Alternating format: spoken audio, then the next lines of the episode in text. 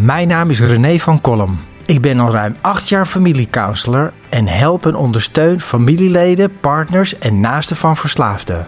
In deze podcast ga ik in gesprek met de familieleden en partners en geef ik tips over hoe om te gaan met verslaving als naaste. Zelf ben ik 30 jaar verslaafd geweest en daarom weet ik als geen ander hoe moeilijk het is voor de omgeving. Want niet alleen degene met de verslaving, maar ook de mensen om me heen hebben hulp nodig. Dit is Eerste Hulp bij Verslaving.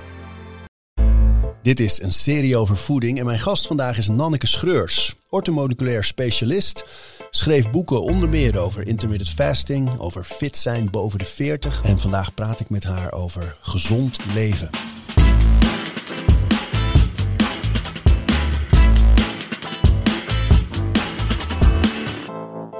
Nanneke, ik vind jou altijd een heel fris geluid in het landschap van gezondheid en, en voeding. Vooral je prachtige, hele toegankelijke boeken geschreven over plantaardig eten, over intermittent fasting. En nu recent over fit worden of blijven ja. boven je veertigste. Het, het is een lekker helder geluid. En dat ontbreekt er zo vaak aan in die wereld van vooral over voeding. Mensen zien door de boom het bos niet meer. Hè? Herken je dat? Ja, heel erg. Dankjewel trouwens voor het compliment. Ja, dat is eigenlijk wat ik vaak als eerste van mensen hoor. Dat ze dan, ze weten het niet meer. Er is zoveel online te vinden, zoveel boeken. Moet ik nou wel of niet koolhydraten eten? Ja, Zijn suikers nou goed of slecht? Ja, Hoe zit het met vetten? Hoe zit het met volle kwark en volle boter? Ja, en dan iemand zegt van, oh, ik doe nu een ketogeen dieet of ik doe nu een intermittent fasting. En dat horen ze dan van iemand en die voelt zich daar super bij. Moet ik dat ook gaan doen? En die vraag krijg ik ook heel vaak. Is dat wat voor mij? En denk ja, is, is dat wat voor jou? Dat hangt af van zoveel dingen. Dat hangt ten eerste van je doel af. Van wat wil je ermee bereiken? Um, hoe leef je? Wat zijn je voorkeuren? Dus dat is zo persoonlijk. Ja. ja. Nou, ik, ik dacht, ik nodig je uit lekker over voeding praten in deze serie.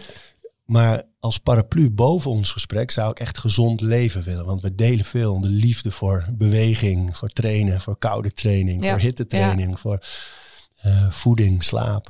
Dus uh, laten we daar wel mee beginnen voordat we echt de voeding induiken. Ja. Ik wil heel veel van je horen. Maar eerst even gezond leven. Hè. Wat, wat, wat is dat nou? Ja, gezond leven is zo breed. En voeding is natuurlijk maar echt maar één onderdeeltje. Uh, wel een heel belangrijk onderdeel onderdeeltje kan je dan wel laten. Onderdeel is echt wel heel belangrijk. Maar als jij bijvoorbeeld um, niet je rust neemt, niet voor je herstel zorgt, niet goed slaapt, als je nooit uh, beweegt, uh, nou ja, noem maar op. Er zijn eigenlijk heel veel dingen die daar onderdeel van uitmaken van een gezonde leefstijl. Ja, dan kan je heel gezond eten, maar dan gaat het ook niet werken. En um, een gezonde leefstijl, dat is ten eerste ook jezelf uitdagen. Dus jij noemde er al eentje, koude en hittetraining. We zijn een beetje beland in een maatschappij waarin we ehm, het graag comfortabel hebben. En we zijn het. Uh, we zoeken niet meer zoveel natuurlijke uitdagingen op. Dat zijn we een beetje verleerd. Dus we worden niet meer uitgedaagd. En op het moment dat je niet meer uitgedaagd wordt, dan word je eigenlijk alleen maar zwakker en vaak ook zieker. En wat zijn natuurlijke uitdagingen? Ja, natuurlijke uitdagingen is bijvoorbeeld koude training. En uh, dat kan op verschillende manieren. Dus je kan bijvoorbeeld in de winter uh, buiten gaan zwemmen. dus meteen wel all the way. Maar je kan beginnen met een koude douche. Um, dus dat is wel voor iedereen. Ook dat is weer dat mensen dan vragen van... Hoe kan ik dat gaan doen? Dat is afhankelijk van op welk niveau jou, jij zit. Maar er zijn best wel heel veel mensen die gewend zijn om in de winter de verwarming aan, uh, dikke jas aan. Uh, en in de zomer tegenovergestelde airco aan. Dus we zijn niet meer gewend aan temperatuurwisselingen. En als ze dan horen over een koude douche of een koud bad, dan denken ze, jij bent echt gek. En gelukkig hoor je dat wel steeds vaker. Maar door... Ja, dat ze doen. Of dat ze ja, zeggen, dat ze doen. Gek. Nee, dat ook nog steeds. Maar mensen weten nu wel, hey, dat is op de een of andere manier, is dat goed voor me? Ja, en het inzicht dat kwam, dat, dat mensen, juist de mensen die zeggen, oh ja, nee jongens, laat me alles doen, maar niet te kou, niet te kou. Ja. Dat is de belangrijkste reden om het te doen. Ja, juist de dingen waar je de meeste weerstand tegen voelt. En zo is het met training ook. De dingen die je het lastigst vindt, ja, daar heb je werk te doen. En niet de dingen die je makkelijk vindt. Dus nou ja, koude en warmte training is zo eentje. Uh, maar krachttraining is er natuurlijk ook een. Jezelf uitdagen en, en pushen. Um, ja, dus dat, dat zijn allemaal verschillende natuurlijke uitdagingen. Vasten is er ook eentje. Dus niet, het gaat niet alleen maar over de voeding die je gebruikt en die je tot je neemt, maar ook af en toe niet eten. En ook dat klinkt voor heel veel mensen tegenstrijdig, omdat we wel ja, al heel veel jaren gehoord hebben van Uh, ontbijt is de belangrijkste maaltijd van de dag. Met andere woorden, als je wakker wordt, ga je eten. Tussendoor eten.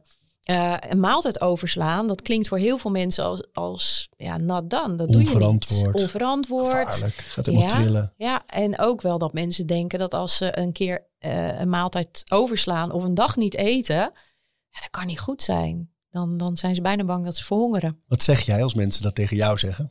Ja, ik leg het uit waarom dat dan wel goed is. Dus ik ga daar rustig voor zitten. Uh, Geduldig voor de zoveelste keer. En, ja, en ook uitleggen ja, want dat gebeurt natuurlijk heel vaak. Ook als mensen bij mij komen trainen. Uh, ja, de meeste mensen die bij mij komen, die zijn wel gewend om tussendoortje te eten. En voor het trainen, voor het sporten, moet ik toch eerst gegeten hebben. En dan ga ik het heel rustig proberen uit te leggen van... Ja, op het moment dat jij niet eet, dan gebeuren er heel veel uh, belangrijke dingen voor je gezondheid. Je lichaam kan herstellen. Je kan niet alleen maar de hele dag bezig zijn met voeding verwerken. Dat is één van de taken van je lichaam, maar er zijn nog heel veel andere taken. Waarom kan dat niet? Uh, omdat je energie dan naar die spijsvertering gaat. En bijvoorbeeld alleen, neem het trainen bijvoorbeeld als voorbeeld. Mensen denken altijd eh, voordat ze gaan trainen dat ze dan een banaantje moeten of iets moeten eten. Nou ja, ten eerste de energie. Er kan wel iets glucose naar jou, uh, in jouw lichaam verwerkt worden, maar dat gaat ook niet zo heel snel. Op het moment dat je altijd eet voordat je sport, Um, dan went je lichaam ook altijd om in die suikerverbranding te zitten, om die glucose te gebruiken. Terwijl als jij nuchter gaat bewegen, bijvoorbeeld, dat kan, jouw lichaam kan dat prima, als je het maar wel af en toe eens doet. En dan ga je ook eerder uh, je vetten bijvoorbeeld als brandstof gebruiken. Want we hebben suikers en vetten die we kunnen gebruiken als brandstof. En op het moment dat jij uh, dat nooit traint, ja, dan verleert je lichaam dat. En dat kan, kan je ook heel makkelijk weer terug aanleren of, of terugkrijgen. Maar dit voorbeeld hè, van wat je inderdaad vaak hoort, mensen die willen dat dan graag proberen, want ze denken, oeh, mijn vet verbranden. Ja, dat is precies wat ik wil. Ja. Uh, vet gebruiken voor, voor energie is precies wat ik wil. Maar als ik het probeer, ga ik helemaal trillen. Ja, omdat ze in die suikerverbranding zitten. En het fijn is dat ik dat zelf heel erg gehad heb. Dus uh, jaren geleden was ik echt iemand die de hele dag door aan het eten was.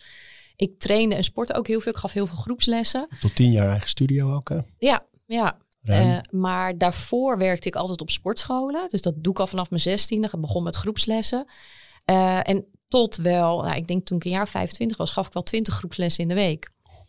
En toen dacht ik ook, ja, maar ik, ik ben zoveel in beweging, ik sport zoveel. Het is logisch dat ik continu honger heb. dus ik dacht eigenlijk dat het daardoor kwam. Dus ik denk, nou, dat hoort gewoon bij mij. En als ik dan ergens was, dan moest ik ook altijd uh, eten meenemen. Want anders ging ik inderdaad shaken, trillen, kreeg hoofdpijn. Uh, een beetje dat wegtrekker gevoel, dat je echt denkt, ga flauw vallen. En ik dacht dat dat normaal was. Ik dacht, ik heb gewoon heel veel eten nodig. En, op een gegeven moment leerde ik dus van nee, dat komt omdat ik zoveel dingen eet die hoog in suiker zijn, hoog in koolhydraten. Um, dus dat is ook de pasta en het brood. Um, dat zijn ook allemaal dingen die hoog in suiker zijn. En elke keer krijg je een piek in je bloedsuikerspiegel. Dan knalt hij weer omlaag. Nou, dan krijg je zo'n dip. En dan krijg je weer dat gevoel van, oh, ik moet weer wat suiker eten eigenlijk. Dus dat heeft heel erg met een schommelende bloedsuikerspiegel te maken. En jij noemt het nu steeds suiker. Hè? En ik neem aan dat veel mensen die naar deze serie over voeding luisteren, dat ook wel weten dat dat vanuit koolhydraten komt. Maar kun je dat eens uitleggen? Als ja, jij het steeds hebt over. Het is wel belangrijk om te weten. Ja, het is is zeker wel belangrijk om te weten. Omdat als, als mensen um, het hebben over gezonde voeding en dan, dan zeggen ze van ik eet geen suiker meer. En dan wat ze bedoelen is geraffineerde suiker. Dus in frisdrank of snoepjes. Maar als ik dan ga kijken wat ze eten, dan eten ze eigenlijk heel veel suikers. Want de koolhydraten in voeding, en met name uh, producten met geraffineerde koolhydraten, dus dat is bijvoorbeeld brood en pasta, uh, maar ook aardappelen bevat bijvoorbeeld heel veel koolhydraten. Als je koolhydraten gaat afbreken, dan is het gewoon glucose. Uh, een banaan ook. Daar zit heel veel glucose in. Dus dat wordt allemaal afgebroken in je lichaam tot suikermoleculen. En op het moment dat jij iets eet waar heel veel geraffineerde koolhydraten in zitten, dus dat zijn inderdaad die producten die ik net noemde. wat bedoelen ze dan met geraffineerd? En geraffineerd is bewerkt. Okay. Dus eh, bijvoorbeeld brood is heel erg bewerkt. En, en als je gaat kijken, je hebt een glycemische lading van, van voeding. En dat wil eigenlijk zeggen hoe snel brengt het jouw bloedsuikerspiegel omhoog. Dus er zitten veel koolhydraten in. Maar dan is ook het, uh, het soort koolhydraten wat erin in zit, of het soort product, of hoeveel vezels er omheen zitten, is ook nog bepalend voor hoe sterk jouw bloedsuikerspiegel omhoog gaat. En wat gebeurt er dan ook alweer als die omhoog gaat? Nou, en dan moet jouw lichaam weer heel hard werken. Dus jouw, uh, jouw alvleesklier, die moet insuline aanmaken. Insuline is trouwens ook meteen een vetopslaghormoon, dus een energieopslaghormoon.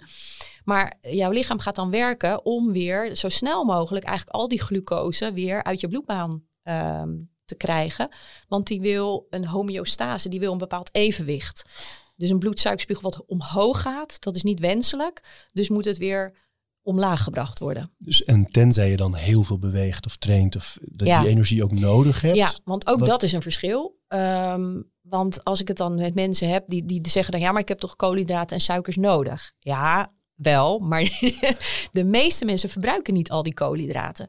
Ze worden gebruikt in onze cellen voor, om energie aan te maken. Dan heb je nog, uh, wordt er een gedeelte opgeslagen als voorraadje in je lever en in je spieren.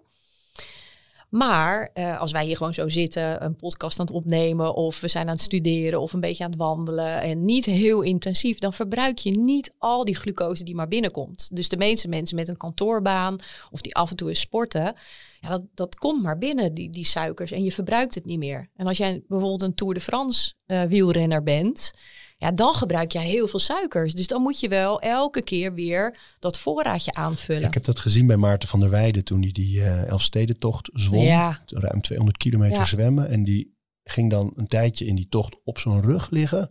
Of zelfs even stoppen. En dan gingen er pizza, quattro formaggi en echt gewoon vette suikers, uh, uh, gummy bears, weet je, allemaal dat soort, wat je normaal gesproken best wel rotzooi zou noemen.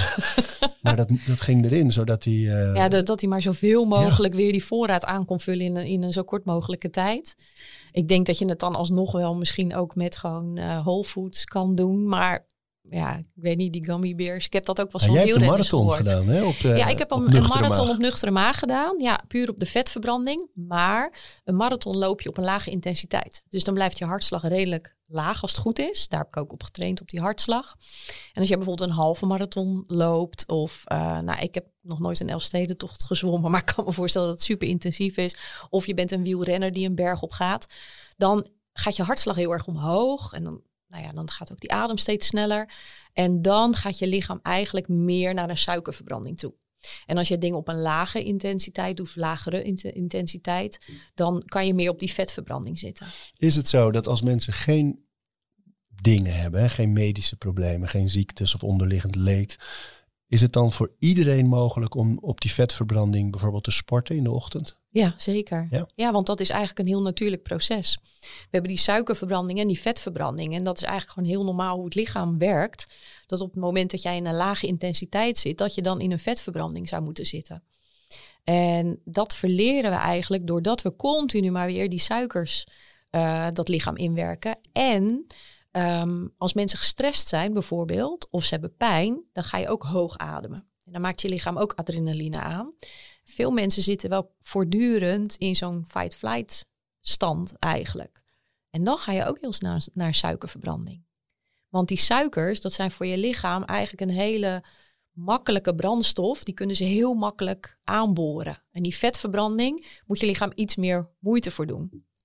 Dus in een situatie waarin je een sprintje trekt en je moet op de vlucht of je moet een bus halen, dat is voor je lichaam hetzelfde. Dan ga je even naar die suikerverbranding. Daarna, zoals we hier zitten, nou ja, nu zijn we waarschijnlijk ook alert. Dus dan ga je misschien ook iets meer nog naar je adrenaline. Maar als je gewoon een boek zit te lezen of eh, rustig zit te werken achter je computer, zou je eigenlijk zoveel mogelijk in je vetverbranding moeten zitten. En stel nou, um, mensen zeggen: Oké, ik wil het proberen. Ik heb het een paar keer geprobeerd, dan ging ik een beetje trillen. Hoe, hoe zet je de eerste stappen naar op vetverbranding gaan trainen? Uh, nou, de eerste stap Ehm, zoals ik het zelf ook gedaan heb, is minder vaak eten op een dag. Dus niet de hele dag door tussendoortjes. Um, dus je gaat eigenlijk de aantal eetmomenten ga je afbouwen. Dat is al de eerste stap. Dan ga je zorgen dat je eigenlijk voeding tot je neemt die je bloedsuikerspiegel stabiel houdt. Dus dat je niet de hele tijd die schommeling krijgt in die bloedsuikerspiegel. Dus dat gaat al heel erg helpen. En dan kun je beginnen, dan niet meteen een marathon gaan lopen zoals wat ik gedaan heb, want daar ben ik ook naartoe gaan trainen. Maar ehm, stel je ontbijt eens uit en ga eventjes in huis wat dingetjes doen. Dat is vrij veilig. Nou, daarna maak je een, doe je een ommetje, ga je een stukje wandelen. En zo heb ik het zelf ook heel erg uh, opgebouwd, afgebouwd, net hoe je het wil zien. Door uh, met de groepslessen in de ochtend, dat wilde ik op een gegeven moment zonder het ontbijt te doen. En uh, nou ja, door toch nog in mijn tas die ik bij me had, nog een banaantje en een, en een sportreep of, of een sportdrankje te hebben. Gewoon het gevoel van ik heb het achter de hand. Dus dat zeg ik tegen mensen ook. Ga je buiten wandelen? Heb je wel het gevoel, ik, ik, hè, dat lukt me al zonder te ontbijten, maar je vindt het nog wel spannend. Je bent bang. Neem wat mee. Dat geeft alleen al rust. Maar het is, je moet ergens doorheen, maar dat gaat heel snel. Dat is echt binnen een paar dagen of binnen een week kun je dat al gewoon makkelijk voor jezelf trainen om gewoon nuchter te bewegen. En dat kan je natuurlijk steeds wat uitbreiden door het wat intensiever te maken. Ik merk zelf als ik uh, uh, dat, dat die breaking the fast, hè, de breakfast, het ontbijt, uh, langer uitstel, dat het voor mij moeilijker wordt om in het raam tussen dat ontbijt en mijn nachtrust genoeg te eten. Ja, dat kan ik me voor jou voorstellen, omdat jij denk ik best wel veel verbruikt op een dag, dus best wel veel nodig hebt. En dan kan je natuurlijk ehm, wat, wat is je eetraam? In hoeveel uur eet je dan bijvoorbeeld? Uh, soms maak ik uitzondering met de kinderen. Maar ik, over het algemeen eet ik uh, rond 11 uur mijn, uh, mijn breakfast. Mijn, ja. uh, mijn, eerste maaltijd. En dan probeer ik redelijk de hele dag door zo om de twee uur echt wel bijna een hele maaltijd ja. te doen. Dus ja. Rond een uur of één is er dan een lunch. Rond een uur of drie maak ik vaak nog een, een groenteshake of een kwark met noten en uh, rozijnen ja, en ja. Uh, dat soort dingen. Ja. En dan uh, rond een uur of zes, half zeven het avondeten. Dan om zeven uur is het weer klaar. Ja. Ja. Dus, dus in dat raam, dat zijn vaak wel drie flinke maaltijden en soms nog een vierde. Ja, ja want voor mezelf, ik kan, als ik, ik, ik varieer heel erg, dus ik doe nooit elke dag hetzelfde. Uh, ik kan wel eens als ik een langere vast heb gehad, dan, dan doe ik gewoon twee hoofdmaaltijden. Voor mij is dat makkelijk, omdat ik veel minder verbruik. Dus ik kan dat makkelijk in twee maaltijden kwijt. Maar inderdaad, als je wat meer nodig hebt en je bent groter en je verbruikt meer. Um, ja, en je wilt toch alles binnenkrijgen, want anders dan ga je misschien juist gewicht verliezen wat je niet wil. Ja, dan zou ik het inderdaad op die manier doen wat jij, wat jij nu doet. En sommige mensen denken nu jij dat zegt, wat je niet wil, wat je niet, dat is nou juist wat ik wil, gewicht ja. verliezen. Is dan... Veel mensen wel natuurlijk, dus dan kan het helpen. Um, ja, dan, maar het, het, het, wil niet zeggen dat als je aan intermittent fasting doet, dat je automatisch ook gaat afvallen. Want dat denken mensen ook heel vaak. Maar zoals wat jij nu vertelt, dat je tussen 11 en 7 uh, eet je dan. Kijk, als jij, ik heb wel eens, volgens mij was dat trouwens bij jou, we hebben zo'n Q&A gedaan een keer op jouw Instagram. Ja, uh, ja. En toen vroeg iemand volgens mij ook datzelfde van, um, ik doe al een tijdje aan intermittent fasting en ik eet heel gezond, maar ik val niet af. En die vraag krijg ik ook heel vaak. Hoe kan dat? Het is geen garantie dat als jij binnen een korter tijdsbestek eet, dat je ook minder eet. Dus als jij nog steeds uh, hetzelfde blijft eten of denkt ik kan helemaal los, want ik doe een intermittent fasting. Beuken. Ja, maar dat gebeurt echt. Uh, als jij nog steeds hetzelfde aantal uh, calorieën binnenkrijgt en het is meer dan wat je verbruikt, dan ga je ook niet afvallen. Het is geen, geen wondermiddel om dan af te vallen. We hebben het nu een beetje over intermittent fasting. Hè? Um, zonder, het komt heel vaak terug namelijk in deze serie. En ook een hele aflevering erover met Samefko, Ludidi. Oh, leuk. Ja, ja. Um, maar even heel kort. Waarom is het nou zo goed voor ons lichaam om te vasten? Omdat je lichaam in principe gaat herstellen. Dus de Van? Ja, we gaan eigenlijk oude, um, oude cellen en ook uh, beschadigde cellen gaan we opruimen. Dus gaat je lichaam opruimen. Dus dat is een van de grote voordelen. Het andere voordeel waar we het net over hadden, dat je meer naar die vetverbranding toe gaat dat is dus niet zo van, ik ga vet verliezen. In een vetverbranding zitten is iets anders dan vet verliezen. Uh, en dat is ook wel eens misschien een, een, waar mensen zich dan in vergissen. Als je het hebt over vetverbranding. Maar om ook uh, gebruik te maken van vetten als brandstof. Dat is een veel um, schonere brandstof voor je lichaam. En daar heb je wat je ook, ehm, het voordeel daarvan ook is, als jij vetten gebruikt als brandstof, daar kun je dus heel lang mee vooruit. Je kan er een marathon mee lopen, maar we kunnen ook weken zonder eten, omdat we dan in die vetverbranding gaan zitten. En als jij altijd in je suikerverbranding zit, dat suikerpotje is heel snel leeg. Dus dat zorgt er ook voor als mensen alleen maar in die suikerverbranding zitten. En dat kan dus en komen doordat je de hele dag door suikers eet. Dus je lichaam wil dan gewoon die suikers elke keer gebruiken. Maar dat komt ook bijvoorbeeld als je gestrest bent, of als je pijn hebt, of als je verkeerd ademt. Ook dan, want dan ga je ook in je suikerverbranding zitten. Dus dat zijn allemaal dingen waardoor je dan dat alleen maar als brandstof gebruikt, waardoor je heel snel vermoeid bent ook.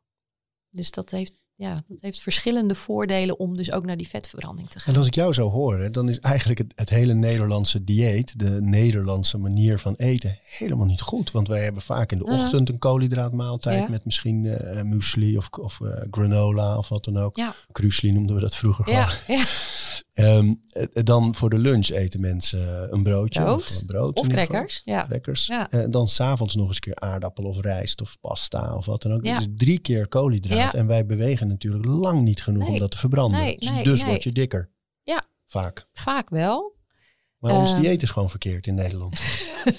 is de conclusie. Uh, nou ja, dat, dat vind, ik vind het nooit zo aardig om te zeggen dat het verkeerd is. Uh, het kan verbeterd worden, denk ik.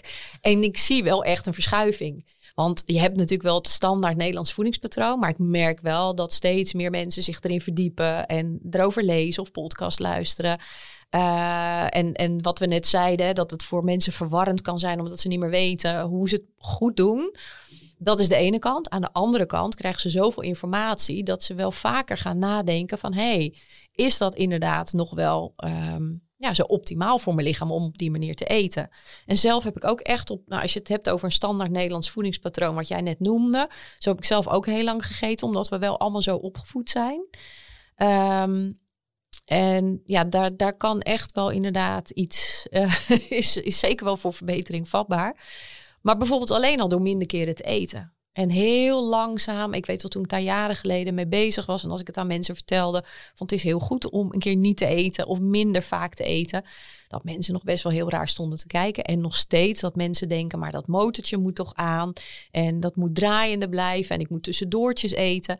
Maar heel langzaam zie je wel een verschuiving dat mensen wel gehoord hebben van, hey, vasten kan ook goed zijn.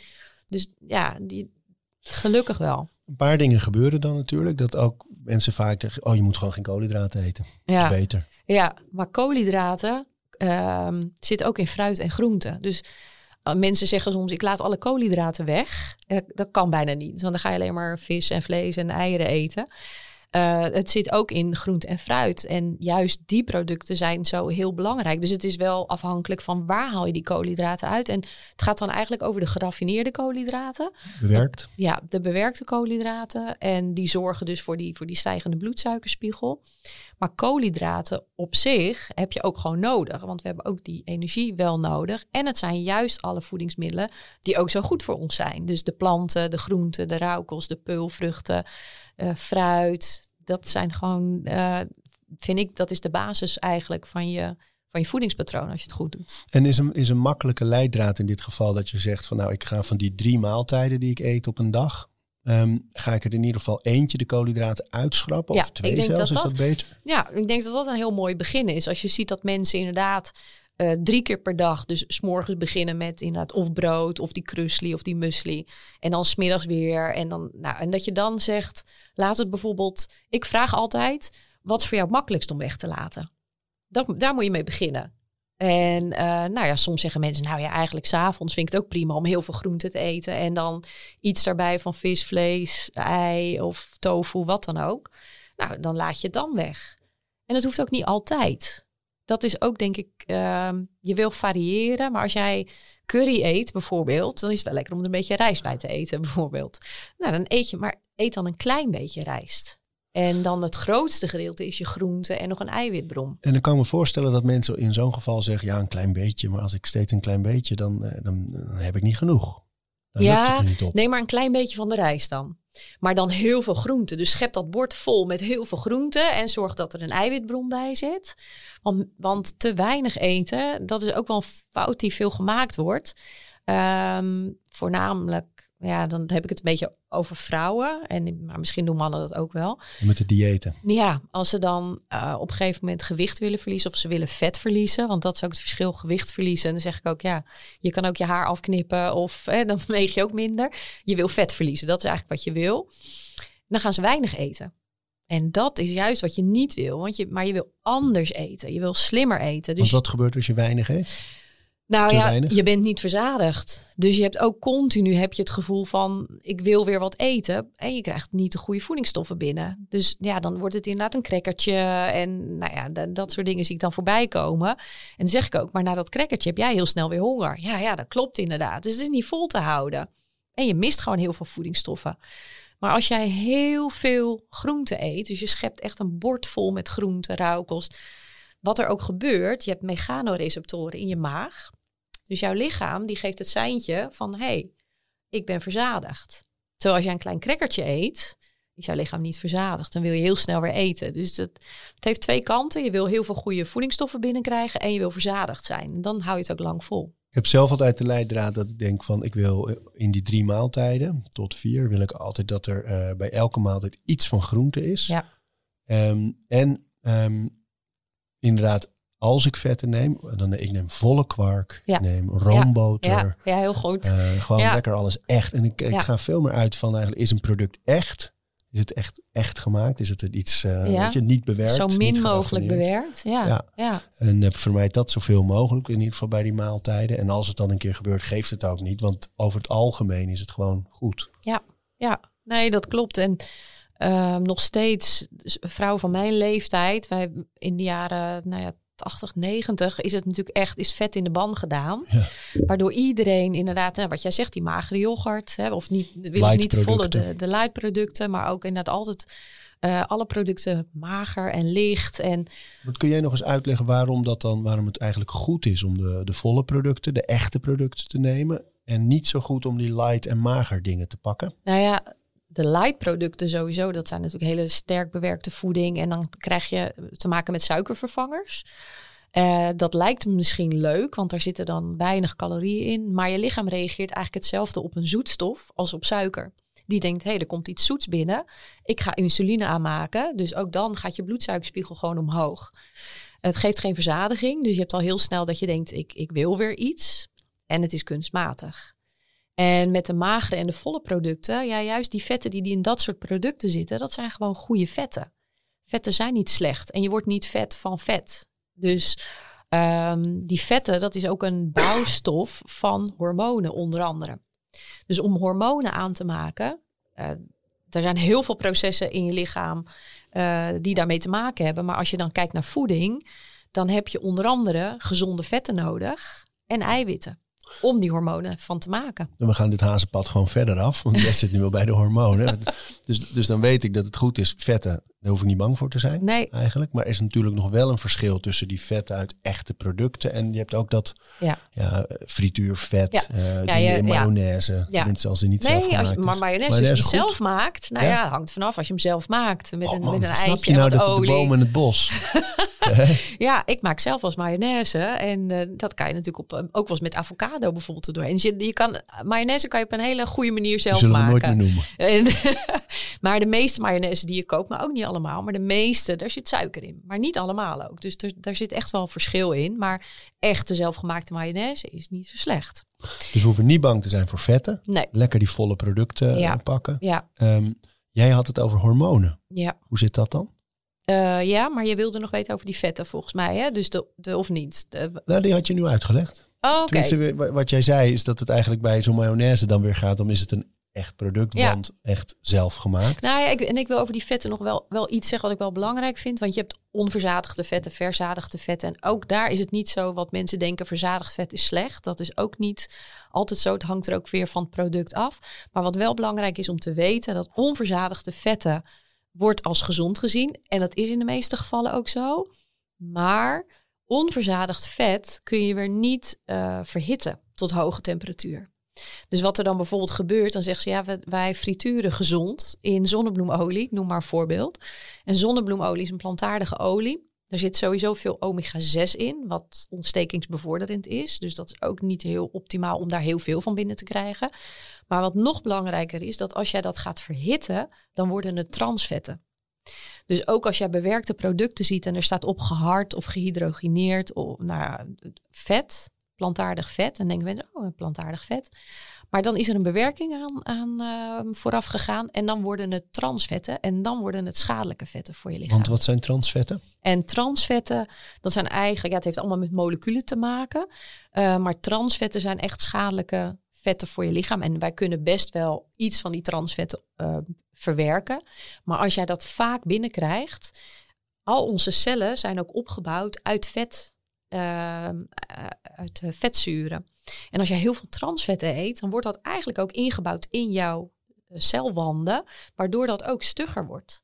En waardoor je ook heel veel problemen krijgt. Dus die transvetten. Wat voor problemen komen daaruit voort? Uh, nou, dat heel veel processen ook niet meer in je lichaam goed werken.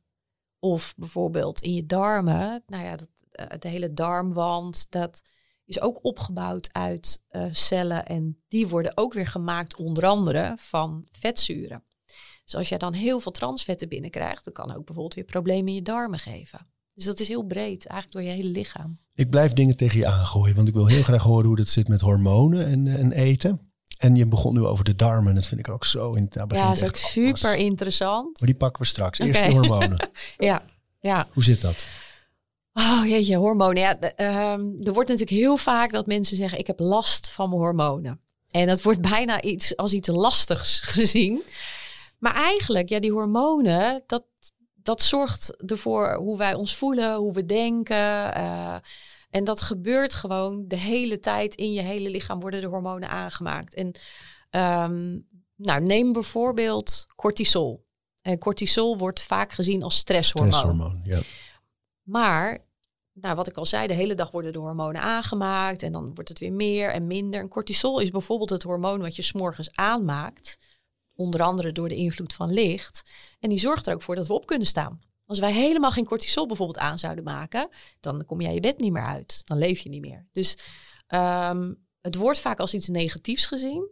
Maar je wil gewoon dat ze goed in balans zijn met elkaar. Dus bijvoorbeeld cortisol. S'morgens wil je een goede piek in je cortisol, dat die omhoog gaat. Maar s'avonds wil je dat die juist weer omlaag gaat. En dan gaat die cortisol weer omlaag, maar je melatonine, je slaaphormoon, gaat bijvoorbeeld weer omhoog. En die zorgt ervoor dat je lekker kan gaan slapen, dat je moe wordt en, en, en dat je goed in slaap komt. Dus al die hormonen hebben een functie. En je wil ze in balans met elkaar hebben. Je wil juist dat er af en toe een piek is en dat die weer omlaag gaat. En, en daar heeft voeding invloed op. En voeding, ja, want vetten is bijvoorbeeld een bouwstof van hormonen. Eiwit, proteïne is een bouwstof van hormonen. Um, maar ook de andere kant op, als jij bijvoorbeeld heel veel voeding tot je neemt, um, zoals bijvoorbeeld dieren uit de voedingsindustrie die een slecht leven hebben gehad en die heel veel hormonen toegediend krijgen, krijg je ook die hormonen binnen. Dus het werkt twee kanten op. Dus je kan zorgen voor goede voeding doordat je echt een goede bouwstof hebt voor je, om die hormonen aan te maken. Of je kan te veel hormonen binnenkrijgen, ook weer door de voeding. Dus dat kan twee kanten. En kunnen we die allebei eens, want je noemt nu al uh, sterk bewerkt vlees hè, met, met, met, ja. met hormonen en andere ja. rotzooi erin. Uh, ja. Vanuit de, de bio-industrie. Uh, dat is logisch dat dat niet zo slim is. Maar de andere kant, dus hoe, hoe, met welk voedsel, met welke producten beïnvloed je dat positief, die hormoonhuishouding? Nou, net, net wat ik noemde, die gezonde vetten zijn heel belangrijk. Proteïne is heel belangrijk. Maar bijvoorbeeld, om, om een voorbeeld te noemen, en je, je, ja, er zijn natuurlijk heel veel voorbeelden. Maar uh, als je kijkt naar je schildklier, dat heeft te maken met je verbranding en, en je energie. En nou ja, dat, dat is ontzettend belangrijk dat het goed blijft doen. Wat heel veel mensen niet weten, en daar gaan ook heel veel andere processen hebben daar een invloed op hoor. Bijvoorbeeld als je heel veel stress hebt, gaat dat ook ten koste van de werking van je schildklier. Maar als je naar voeding kijkt, is bijvoorbeeld een van de belangrijke voedingsmiddelen eh, of stofjes, is jodium. En heel lang geleden is al gebleken dat heel veel mensen van de Nederlandse bevolking een tekort hadden aan jodium. Toen zijn ze het jodium toe gaan voegen aan het bakkerszout. Oh ja, ja. Uh, dus nu wordt heel vaak gezegd, je moet brood eten voor het jodium. Nee, er is jodium toegevoegd aan het bakkerszout. maar wat is bijvoorbeeld een natuurlijke bron van jodium? Dat zijn schaal- en schelpdieren. En uh, we wonen aan zee, dus eigenlijk zou het heel makkelijk moeten zijn om dat voldoende binnen te krijgen, maar dat gebeurt meestal niet. Maar zeewier is ook een hele mooie, uh, een hele, ja, een hele mooie bron daarvan, een natuurlijke bron. Dus dan is het wel handig om te kijken, krijg ik daar voldoende van binnen? Of selenium. Nou, selenium, als jij uh, twee paranoten per dag eet, daar zit al voldoende selenium in. Dus dat zijn een paar voorbeeldjes van weer per soort hormoon, dat welk voedingsstof daar weer belangrijk voor is. Zo, ja, dat is oneindig. Ja. Ja. En even, want ik vind het zo leuk als ik je nu zo hoor van uh, paranoten zit selenium in. Weet je, dat soort tips en tricks zijn altijd fijn ook natuurlijk. Jij weet precies, want die vraag krijg jij vaak, krijg ik ook heel vaak. Als ik uh, vooral veel groente wil eten, waar zitten dan allemaal die proteïnen in? Oh ja. Hoe kom ik daar dan aan als ik ja. vooral veel groente eet? Um, proteïne zit in alle groenten. ja? ja, ja, ja. Proteïne zit, zit eigenlijk overal in, maar de, de een wat meer dan de ander. Bijvoorbeeld broccoli, daar zit veel in, bijvoorbeeld. Um, alleen kun je als, je, als je puur plantaardig eet, dus als je echt elke dag alleen maar plantaardig eet en je eet geen dierlijke producten, dan is het wel belangrijk om niet alleen uit groenten je, je proteïne te halen, maar ook um, wel graanproducten te eten, uh, noten te eten, peulvruchten te eten. Peulvruchten zijn ook een hele rijke bron aan, uh, aan proteïne. En eigenlijk zijn er dan drie hoofdgroepen die, um, die eiwit bevatten. En eigenlijk wil je altijd een combinatie van die drie maken. Dus dat zijn granen, peulvruchten, noten. En uh, als je gaat kijken naar een, een eiwit, naar proteïne, um, ons lichaam die breekt een eiwit af naar aminozuren. En ik vergelijk altijd een eiwit met een kralenketting met verschillende kleuren kralen. Dat zijn alle verschillende aminozuren die we nodig hebben. Een dierlijk eiwit lijkt het meest op ons eigen eiwit, op een lichaams-eigen eiwit. Dus die bevat eigenlijk van al die aminozuren meestal al voldoende om daar ook weer een lichaams-eigen eiwit van te maken. En plantaardige producten, die bevatten meestal net van één aminozuur iets minder. En peulvrucht heeft bijvoorbeeld, um, daar zit bijvoorbeeld weer goed lysine in. Dat is een van de aminozuren en dat heeft uh, bijvoorbeeld noten weer iets minder. noem maar even een voorbeeldje. Dus als jij bijvoorbeeld alleen maar peulvruchten zou eten, dan zou je op een gegeven moment, uh, over een langere tijd, dan zou je een tekort kunnen krijgen aan een van die aminozuren. En je lichaam heeft al die aminozuren nodig.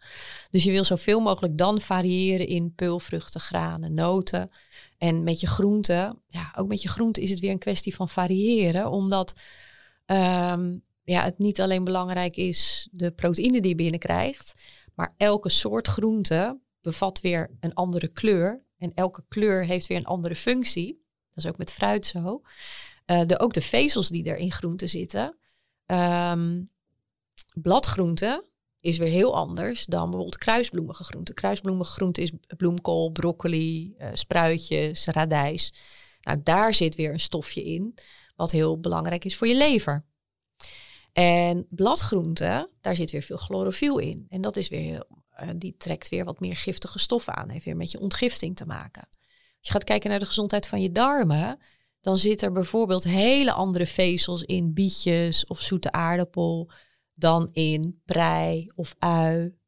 Daarom is het zo belangrijk om te variëren. Zo joh, maar ik kan me voorstellen dat mensen zitten te luisteren en denken van wow, ja, maar dan moet ik dus um, kruisbloemen, uh, bladgroenten, ja. uh, paranoten, ja. peulvruchten, uh, en het liefst allemaal combineren met elkaar over verschillende ja, maaltijden. Maar geef me hou vast. het is heel grappig. Want, Neem me mee door ja, de dag. Want, nee, hoe... dat is wel waar. Want ik, toen ik mijn opleiding deed, jaren geleden, dan zie je dat dus ook bij al je medestudenten gebeuren dat je dus echt inderdaad denkt... Verdwaald. Nee, ik moet dat eten en ik mag dat niet. En uh, Weet je, ga er vooral ontspannen mee om. Wat ik, ik probeer, wat ik doe is, ik, ik heb op één, één keer ergens op de dag zit een groenteshake. En er zitten wel vijf verschillende soorten ja, groenten in. Dus ja, dan pak ik bijvoorbeeld ja. uh, groene kool, selderij, spinazie, broccoli en...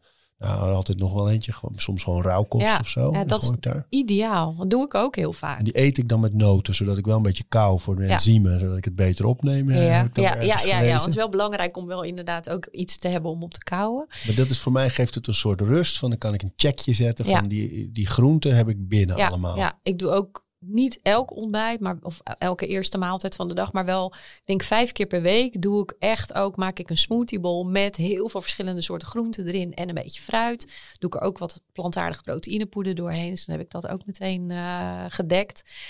Ik denk dat het vooral belangrijk is. Je hoeft echt niet elke dag weer andere dingen te eten. Maar het is wel goed om te weten dat er dus een onderscheid is in groenten. Dat je inderdaad vruchtgroenten hebt, kruisbloemige groenten, bladgroenten. Um, groente is niet zomaar groente. En het is leuk om bijvoorbeeld naar de markt te gaan of naar, eh, naar de groenteboer en eens een keer iets mee te nemen wat je niet kent. In plaats van altijd dezelfde dingen te kiezen. Maar dan moet je het nog klaarmaken. Ja, maar bijvoorbeeld door een smoothie kan je natuurlijk bijna alles al doorheen gooien. Dat is waar. en als ik s'avonds mijn avondmaaltijd doe ik ook heel veel groenten, bijvoorbeeld in de oven. Gewoon alles bij elkaar in de oven, olijfolie eroverheen, kruiden eroverheen, klaar. Tray bake. En hoe noem je dat? Tray bake hoor ik dat de laatste tijd steeds noemen. Tenminste, oh. zo noemen wij het thuis. Oké. Okay. Schrijven zo de olie, aubergine, courgette, ja. boontjes, En dan maak je alles lekker, want alles is veel lekkerder dan, dan dat je het kookt. Ja. Dus... Um, Kijk, en... maar, maar, maar, als houvast hè, voor mensen. Van, van stel nou dat je dus uitgaat van drie maaltijden op een dag. Ja. En ik lees in jouw boek altijd zorg eh, dat je in ieder geval bij twee maaltijden. Ja, minimaal twee maaltijden. En dan is het makkelijk. Uh, neem als richtlijn ongeveer 500 gram groente per dag. Nou, en als je, dat niet mee, als je niet dat op een weegschaal legt, hoe weet je dan ongeveer, wat is ongeveer 500 gram? Ja, toch een keer op een weegschaal leggen. dus je ontkomt er niet aan. Nou ja, Nee, ja, dat is best wel heel lastig, want dat hangt er vanaf. Want als je, nou, mensen, het klinkt heel veel, 500 gram. Ik had eerst, ik, gaf een keer een workshop en toen zei iemand ook, 500 gram, nog 500 gram broccoli eten s'avonds. Die, die zag dat echt zo voor zich en dan waarschijnlijk ook nog echt gekookt ook. Toen zei ik, nee, ja, maar je wil juist dan variëren. En als jij een, een, zo'n grote winterpeen, dat is al 200 gram. Oh. Nou, dat eet ik zo weg bij mijn lunch. Ja, ja. En als je dat zegt tegen mensen, dan oh, oké. Okay. Een paar stronkjes broccoli erbij. Dan ja, dan heb je, als je dat al bij je lunch hebt en je hebt s'avonds inderdaad die, die broccoli, dan, dan is het veel makkelijker. Um, maar je moet het wel even wegen, want ja, spinazie, dat weegt niks. Maar het is een richtlijn. Het is een richtlijn. Je kan ook zeggen, ik doe vijf soorten groenten op een dag bijvoorbeeld. Dat is ook al. En dan maakt het dus niet uit, want, want mensen zijn soms ook bang dat je overal dan maar een fantastisch gerecht van moet maken, zoals de plaatjes in jouw boeken. Nee. maar ik kan me voorstellen dat je dus eigenlijk is het al genoeg van stel uh, die drie maaltijden en ik pak uh, bij de eerste heb ik die smoothie met allerlei groenten erin en ik doe s'avonds nog gewoon een lekkere salade of wat broccoli. Ja, maak het makkelijk, want mensen denken echt wel als ze bij mij komen ook, dan zeggen ze ja, maar jij vindt het leuk om te koken. Nou, ik wilde ook gewoon snel en makkelijk. En ik ben door de week ook gewoon druk en, voor mijn kinderen. En dan ga ik echt niet uh, heel lang in de keuken staan. En wat jij zegt, wel grappig, die plaatjes in het boek. Ja, tuurlijk. Weet je, daar, daar zijn we helemaal mooi aan het stijlen. En een leuk bord. En, en, het ziet er mooi uit. Maar zo ziet het er bij mij ook niet uit. en al de gerechten die in mijn laatste boek staan, zijn super makkelijk. Fit Fab 40. Super makkelijk om te maken. Dus het is echt een kwestie van Zorg dat je de spullen in huis hebt. Een beetje vooruit plannen van wat wil ik deze week gaan eten. Uh, niet op de dag zelf bedenken wat ga ik nou vanavond maken. Zorg gewoon dat je veel groenten in huis hebt. Um, en inderdaad alleen al gewoon een bak groenten in de oven met wat olijfolie en wat kruiden eroverheen. En dan heb je al gewoon, in ieder geval dat, dat stukje groente heb je dan al gewoon voor elkaar. Hey, en um, toch even over die darmen. Hè? Die, uh, hoe noem je het ook alweer altijd? Een microbiotica? Microbioom. Ja. Microbioom? Ja, je darmflora. Ja. Ja. Daar begint het allemaal. Eigenlijk, ja. Tenminste, alle, alle ziekten, alle, als, je, als je echt een gezond lijf hebt, dan is het, ja, daar, het is wel daar op orde. Een, ja, een van de dingen wat wel de, wat wel de basis is van een goede gezondheid, zijn wel gezonde darmen. Uh, hoe, hoe beïnvloed je die? Hoe nou zorg je ervoor dat je goede darmen hebt? Um, kijk, je, ze, de darmen noemen ze ook wel tweede brein. En eigenlijk staan jouw darmen staan in directe verbinding met je brein. En er wordt, als, er, als we het over hormonen hebben, of neurotransmitters, dat zijn ook een soort signaalstofjes, net zoiets als hormonen. Daar wordt ook heel veel in je darmen aangemaakt. Dus zo belangrijk is het. Dus als je gaat kijken naar verbranding bijvoorbeeld, dat heeft ook alles te maken met ja, hoe ziet jouw darmflora eruit? Hoe uh, divers is jouw darmflora? Hoeveel verschillende soorten bacteriestammen heb jij in je Want dat is wat je bedoelt met darmflora. Dat Ja. al, al die bacteriën die daar Ja. leven. Ja, als jij geboren wordt, dan is jouw darmen. ehm, want mensen denken vaak het is een holle buis. En, ehm, maar het is, het is heel complex. En als jij geboren wordt, dan heb jij bijna nog geen darmbacteriën. De eerste eh, hap bacteriën die je krijgt als kindje, als je geboren wordt, is door het geboortekanaal van je moeder. Als jij bijvoorbeeld met keizersnede geboren wordt, dan is dat dus al heel anders. Maar ook de omgeving waar jij opgroeit, eigenlijk die eerste jaren zijn heel bepalend voor alle bacteriestammen die jij eigenlijk, waar je je darm gaat enten, zo noem je dat dan. Ehm, groei je op op een boerderij met heel veel dieren. Of ehm, ja, in een hele steriele omgeving. Of ehm, Want- het, want eh, een boerderij met dieren, dus dat je veel dieren aanraakt en misschien zo nu en dan een hap zand naar binnen is harkt. heel gezond. Dat is goed. Ja, is heel gezond. Ja. Waarom? Omdat je dan dus heel veel verschillende soorten bacteriën binnenkrijgt. En Dus, men- dus ja, ouders die altijd maar waarschuwen, handen Ja, wassen, ja, geen zand eten, dat is eigenlijk helemaal niet zo slim. Nee. en er is natuurlijk wel een verschil met bijvoorbeeld. Er is, er is natuurlijk. eh, Ja, er zijn echt wel bacteriën die niet zo heel erg fijn zijn. Maar, ehm, en als je naar ontlasting gaat kijken, dat soort dingen. Dus natuurlijk, en als je naar het toilet geweest bent, wil je je handen wassen. Ja, en als je in India bent gaan backpacken, hoef je niet je zolen te gaan likken. Oeh, zo. Maar dan zie je dus dat die mensen daar een hele andere darmflora, maar een hele diverse darmflora hebben. In vergelijking met wat wij hebben. Ehm, overal waar je komt, ja, daar hebben mensen dus weer hele andere bacteriën. En dat heeft dus ook invloed op jouw eh, microbioom. En als je dan naar kindjes kijkt, ja, laat ze juist lekker met hun handen in de modder en in de grond. En eh, dat hap zand, die hap zand nemen. Want dat is gewoon gebleken dat dat dus gewoon heel gezond is. En nou ja, of je dus met een keizersnee geboren bent of niet. ehm, of je borstvoeding krijgt of niet. Er zijn heel veel dingen die van invloed zijn. En die eerste jaren zijn best wel heel bepalend. Eh, en niet dat als jij... Ik heb zelf drie kinderen die met een keizersnee geboren zijn. Het is echt niet zo dat je dan meteen een onwijze achterstand hebt. Want er zijn zoveel andere dingen die meespelen. Maar het is wel een van de dingen, bijvoorbeeld. Of eh, kindjes, en daar zijn ze nu wel heel erg van teruggekomen, maar kindjes die al op jonge leeftijd heel veel antibiotica binnenkrijgen. Nou, de naam zegt het al, antibiotica is om bacteriën te doden. Dus antibiotica doodt ook bacteriën in jouw darmen. En, ehm, maar dat gebeurt niet alleen door medicijnen, maar bijvoorbeeld ook door bespoten voeding. Want die voeding wordt bespoten om ook bacteriën te doden. En klopt het ook dat dus als je wel antibiotica hebt gehad ergens voor, dat het goed is om eh, bewust dus probiotica, Probiotica te te nemen? nemen. Waar zit Ja. het ook weer allemaal in? Ja. Probiotica. ehm, nou ja, probiotica dat kan je inderdaad weer toevoegen. Om weer inderdaad. eh, Want wat je hebt, je hebt in je darmen, je hebt goede darmbacteriën en slechte darmbacteriën. En altijd, hoe gezond je darmen ook zijn. En die goede bacteriën, die maken afweerstoffen tegen die slechte bacteriën. Dus je wil zoveel mogelijk goede bacteriën hebben. Want als de slechte bacteriën in de meerderheid zijn, dan word je dus ziek en dan functioneert alles niet goed. Dus je wil zoveel mogelijk van die goede hebben. Nou, als jij heel veel antibiotica binnen hebt gekregen, dan is het inderdaad goed om daarna weer met probiotica te werken. Nou, dat kan je uit een potje halen, maar probiotica zit bijvoorbeeld ook in gefermenteerde voeding. Dus zuur, Kimchi. ja, kimchi, zuurkool, waterkefir of kefir yoghurt Kombucha. en kombucha. Dat, dat, dat zijn allemaal producten. En dat is een beetje ehm, in, de, in de vergeethoek eh, terechtgekomen. Vroeger werd er natuurlijk heel veel ingemaakt om, om voeding te bewaren. Dus hadden we heel veel gefermenteerde voeding. En ook nu bijvoorbeeld zuurkool. Niet dat alle zuurkool die jij koopt in een, in een winkel, dat die echt gefermenteerd is. Dus je wil hem echt uit het vat hebben. Eh, als je hem bij een, bij een groenteboer haalt, vraag het. Hoe is dit gemaakt? En is het ook echt gefermenteerd? En is er niet gewoon citroenzuur aan toegevoegd om het inderdaad een beetje dat smaakje te geven? Maar waterkefir, kombucha, ja, dat zijn inderdaad allemaal eh, wat we nu wel steeds meer terug zien komen. Kimchi ook.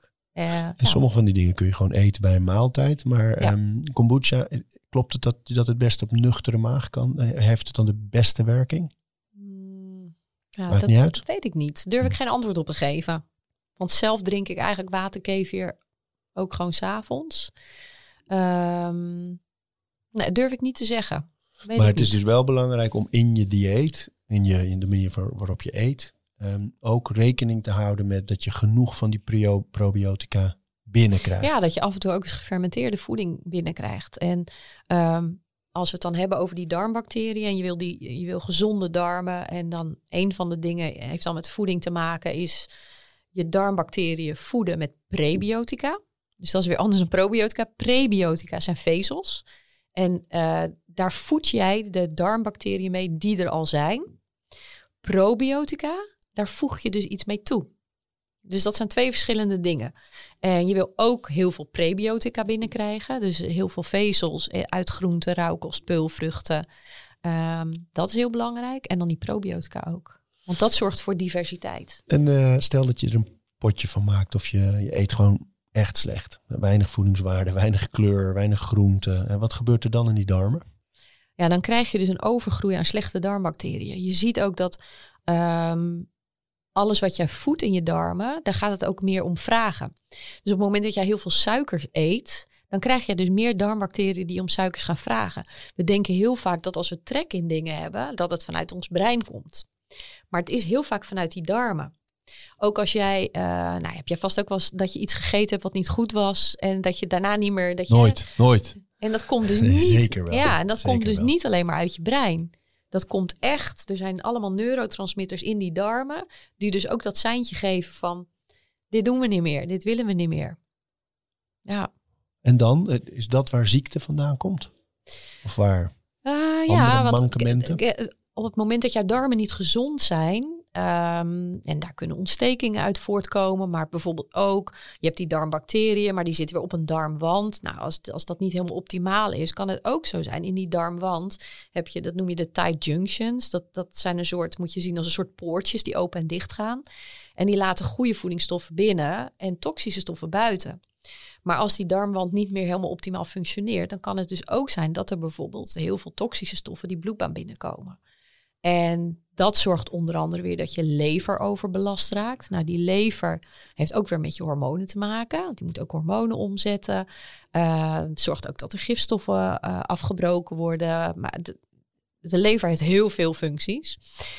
Dus nou ja, zo wordt het een heel cirkeltje eigenlijk. Maar ook de hormonen die je aanmaakt, de neurotransmitters die je aanmaakt, zoals serotonine, dopamine, uh, gebeurt ook grotendeels in die darmen. Dus op het moment dat jouw darmen niet gezond zijn, uh, kan het ook maar zomaar zijn dat jij niet goed serotonine aanmaakt, dus waardoor je weer minder goed kan slapen. Dus dan wil je eerst aan de slag met je leefstijl en je voeding en, en je kan daar zelf heel veel mee, mee doen. Maar uh, ja, om terug te komen over de, de brein-darmen-connectie, dat het schijnt zo te zijn dat uh, er niemand, zeg maar iedereen die een mentale um, stoornis of psychische stoornis heeft, ook echt uh, darmklachten heeft. Dus dat dat helemaal samenhangt. En dan is de kip en het ei verhaal van wat was eerst. Maar dat, dat is zo met elkaar verbonden. Zo, joh. Dus dat zelfs mensen die uh, een depressie hebben, uh, ja, dat die darmen ook gewoon echt uit balans zijn. Is dat dus ook de reden dat je het nu zoveel hoort? Hè? Dat allerlei mensen die uh, bloedonderzoek normaal gesproken altijd deden, nu ook echt vragen om, uh, om poep in te. Ja, hè? Dat mensen gewoon in buisjes ja. dat opsturen, dat dat onderzocht wordt. Ja, ja dit, dat, die ontlasting, dat zegt, zegt Ontlasting zoveel. is een beter woord, ja. Excrementen. En, nou ja, dat heb je misschien ook wel gelezen van die onderzoeken waarbij ze dus een, een fecustransplantatie, een poeptransplantatie doen. Um, en dat is grappig, want dat werkt dus twee kanten op. Dat mensen die problemen hebben, uh, bijvoorbeeld mensen met de ziekte van Crohn, een echte darmaandoening, dat als zij dus um, een poeptransplantatie, noem ik dan maar even poeptransplantatie van iemand met gezonde darmen krijgen, dat die problemen dus opgelost kunnen worden dat dat verbetert. Eh, zij, het staat nog maar in de kinderschoenen, maar mega interessant. Maar het werkt dus ook de andere kant op. Want ze zagen dus ook dat bepaalde problemen dan beter werden. Maar iemand met overgewicht, en als jij daar een poeptransplant, die poep transplanteert naar iemand anders, dan kan het dus zijn dat jij als slank persoon en je krijgt de darmbacteriën van een overgewichtig persoon, dat jij ook overgewichtig wordt. Zo. Dat is interessant, hè? Ja. Maar die darmhuishouding, ja. daar moeten we een hele aflevering over maken. Ja, is heel interessant. Ja, zeker. Ja, is echt super interessant. En Nanneke, tot slot, hè, van, want we zijn best wel in sneltreinvaart langs heel veel dingen. Ik had me echt voorgenomen jou als een soort orakel te gebruiken om, om over allerlei dingen informatie in te winnen. Dat hebben we ook gedaan. Maar ik, ik kan me wel voorstellen dat je nu met klapperende oren aan de andere kant van deze microfoon zit. En ook denkt van, is er een algemeen advies te geven voor mensen die denken, ik, ik weet dat ik iets anders moet doen. Ik, ik wil iets verbeteren. Hoe met doe voeding. Ik dat? En dan heb ik vooral, kijk, wij, wij zijn het erover eens. Voeding, slaap, en beweging, die zijn onlosmakelijk verbonden. Ja, want sta je niet blind op de voeding. Ehm, als mensen fitter willen worden, dan beginnen ze vaak wel met de voeding. Wat natuurlijk hartstikke goed is om daar ook iets mee te doen. Maar je slaap, vind ik, komt eigenlijk op de eerste plek. Je slaap en je herstel en je rust. Dus zorg dat daar balans in, in komt. Dat, dat je niet de hele dag alleen maar eh, aan het jakkeren bent en stress hebt. En, uh, want ook dat heeft invloed op hoe je je voeding verwerkt. En ehm, ja, ook op je ehm, darmen bijvoorbeeld. Dus dat is heel belangrijk. Eet niet de hele dag door. Dus als je het voeding, over voeding hebt, dan denk je vaak, wat ga ik dan eten? Maar denk ook eens, ik eet af en toe niet. Dus beperk het uh, ja, tot de daguren. Dus Geeft het lichaam wat rust ook in, dit, dat opzicht. Ja, en wat um, misschien wel heel belangrijk is om te weten, want als je het over intermittent fasting hebt, denken mensen heel vaak, oh, dan moet ik later ontbijten. Maar dat hoeft niet per se. Het is eigenlijk veel belangrijker om niet te laat s'avonds te eten. Dus stop de, minimaal drie uur voordat je gaat slapen met eten, omdat dat ten goede komt van je immuunsysteem. Op het moment dat jij nog voeding aan het verwerken bent, ik zie het zelf veel, want ik, kijk heel erg naar mijn, rusthartslag en mijn HRV. Op het moment dat ik later op de avond eet, blijft mijn rusthartslag hoger. En dan is mijn lichaam dus nog echt bezig om dat eten te verwerken. En soms heb je gewoon een etentje en dan moet je dat, dat is ook belangrijk, het sociale gebeuren en samen zijn. Dus ook dat is belangrijk voor je gezondheid. Maar als je kan kiezen, als je gewoon door de week en je gewone ritme zit, eet niet te laat. Dat is eigenlijk veel belangrijker. Om, om die drie uren, echt drie uur aan te houden voordat je gaat slapen, niet meer te eten. Uh, daar doe je al heel veel goed mee. Uh, en inderdaad die 500 gram groente per dag en daar lekker in variëren. Zonder er heel dogmatisch in te zijn van, oh ik moet die bladgroenten, ik moet die kruisbloemige groenten. Uh, laat dat een beetje los en varieer. Zorg dat je af en toe eens wat nieuws uitprobeert. En de gezonde vetten niet, niet vergeten. Dus wees niet bang voor vetten, maar eet de gezonde vetten. En, uh, ja, en zorg ook voor voldoende proteïne. Boom. het is toch nog heel veel. Ja, het is best veel. Maar, weet je, maar daar wordt het overzichtelijk. Ja. Want dan denk ik, oké, maar nu weet ik het. Ik eet bij twee maaltijden groenten. Ja. Um, ik zorg dat ik wel niet bang ben voor vet. Ja. Um, Zo min mogelijk uh, bewerkt. Min mogelijk bewerkt. Niet te laat s'avonds eten Ja. voordat je gaat slapen. Ja.